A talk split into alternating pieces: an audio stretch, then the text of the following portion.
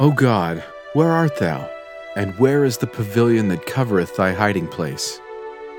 Doctrine and Covenants, section 121, verse 1. Hey, listeners, this is Nick from Book of Mormon Central, and today's podcast addresses the question Why did Joseph write his famous letter from Liberty Jail?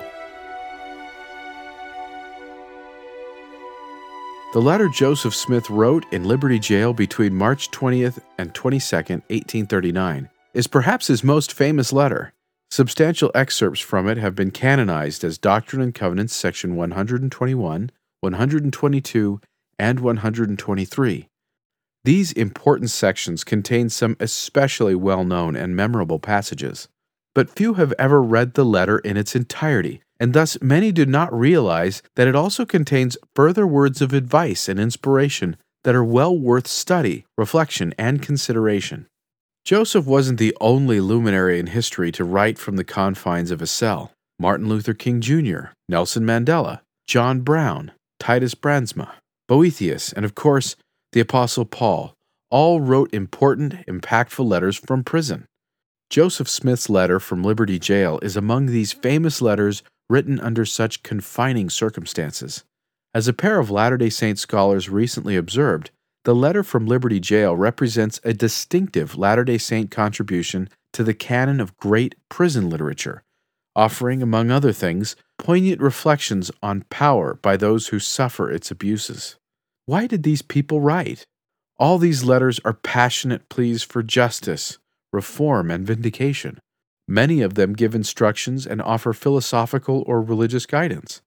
While evoking these same themes, Joseph Smith's letter goes even further because it conveys some of the most inspiring and eternally poignant truths and revealed instructions ever recorded.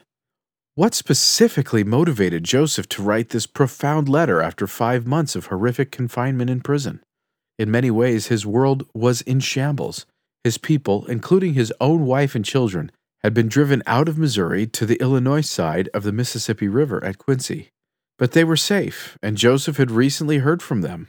Hope wasn't entirely lost. These and other circumstances were clearly on Joseph's mind as he crafted this memorable epistle. To feel the full impact of Joseph's words and why he said them, the letter needs to be read in its entirety. It can be especially powerful to hear the letter read aloud as done by John W. Welch in a recently released YouTube video. Some of his reasons for writing are obvious and well known, especially the parts of the letter that have been canonized as Doctrine and Covenants, section 121, 122, and 123. Other important reasons may be less apparent to those who have not read the entire letter in its historical context. Consider the following 10 reasons. 1. Joseph had just received letters from his wife Emma, from Bishop Partridge, and from an Iowa land developer, Isaac Galland. Joseph wrote to keep open channels of communication with them. Aware of their tribulations and grateful for what they had said and asked, Joseph assured them that every species of wickedness and cruelty practiced upon us will only tend to bind our hearts together and seal them together in love. Number two, Joseph wrote sympathetically to acknowledge how much all the saints had been suffering. He also wrote to tell them that those imprisoned were not happy with their lawyers because they had ineffectively debated with the state over the meaning of habeas corpus and the application of Article 13, Section 11 of the Missouri Constitution of 1820. Apparently, the state had unjustifiably argued that the general need for public safety overrode the prisoner's individual liberty without showing the slightest probable cause. Number three, Joseph wrote to celebrate the virtue of friendship and to express gratitude for friends. While Joseph was separated from them, his appreciation for true friends had grown even deeper. Those who have not been enclosed in the walls of prison without cause or provocation, the prophet related, can have but little idea how sweet the voice of a friend is.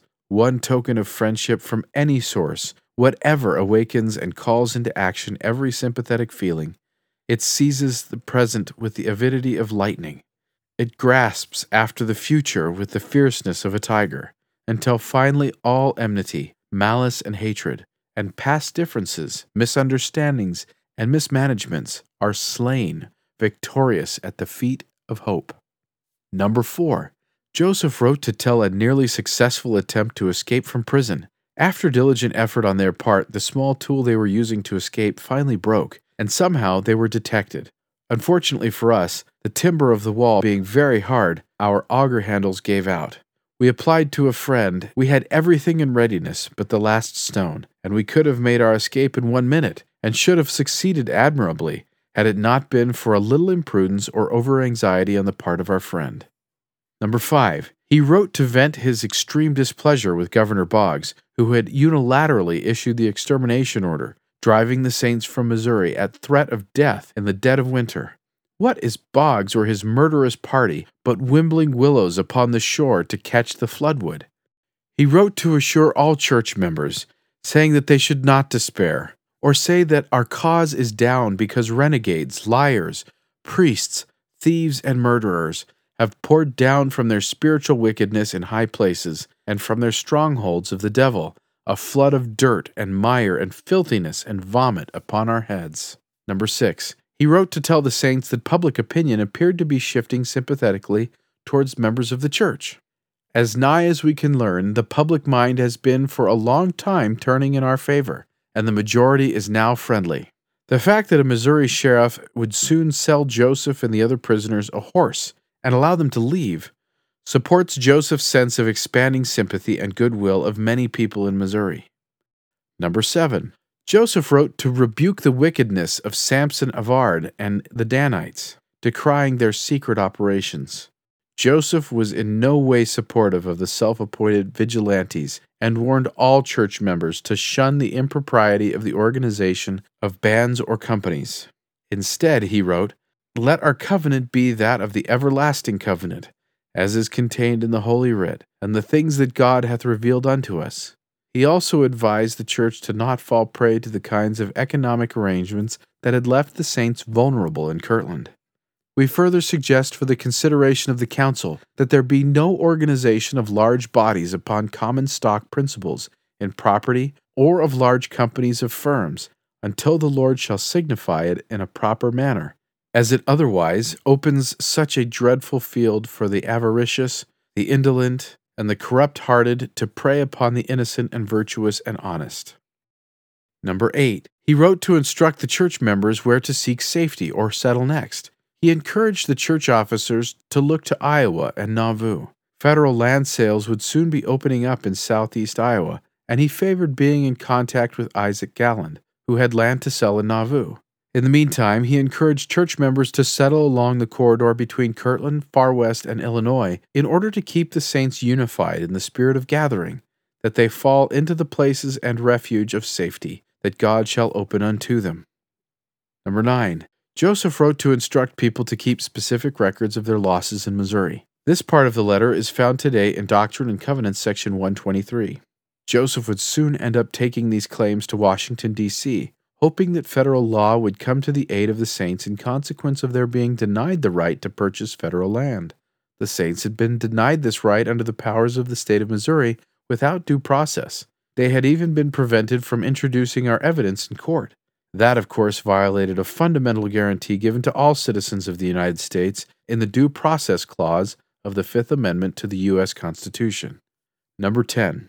Above all, Joseph wrote to bear his personal testimony especially of God, Jesus Christ, and the Scriptures. Here, more than at any other time on record, Joseph bore his pure and solemn testimony, assuring his people that God was still speaking to him and to them.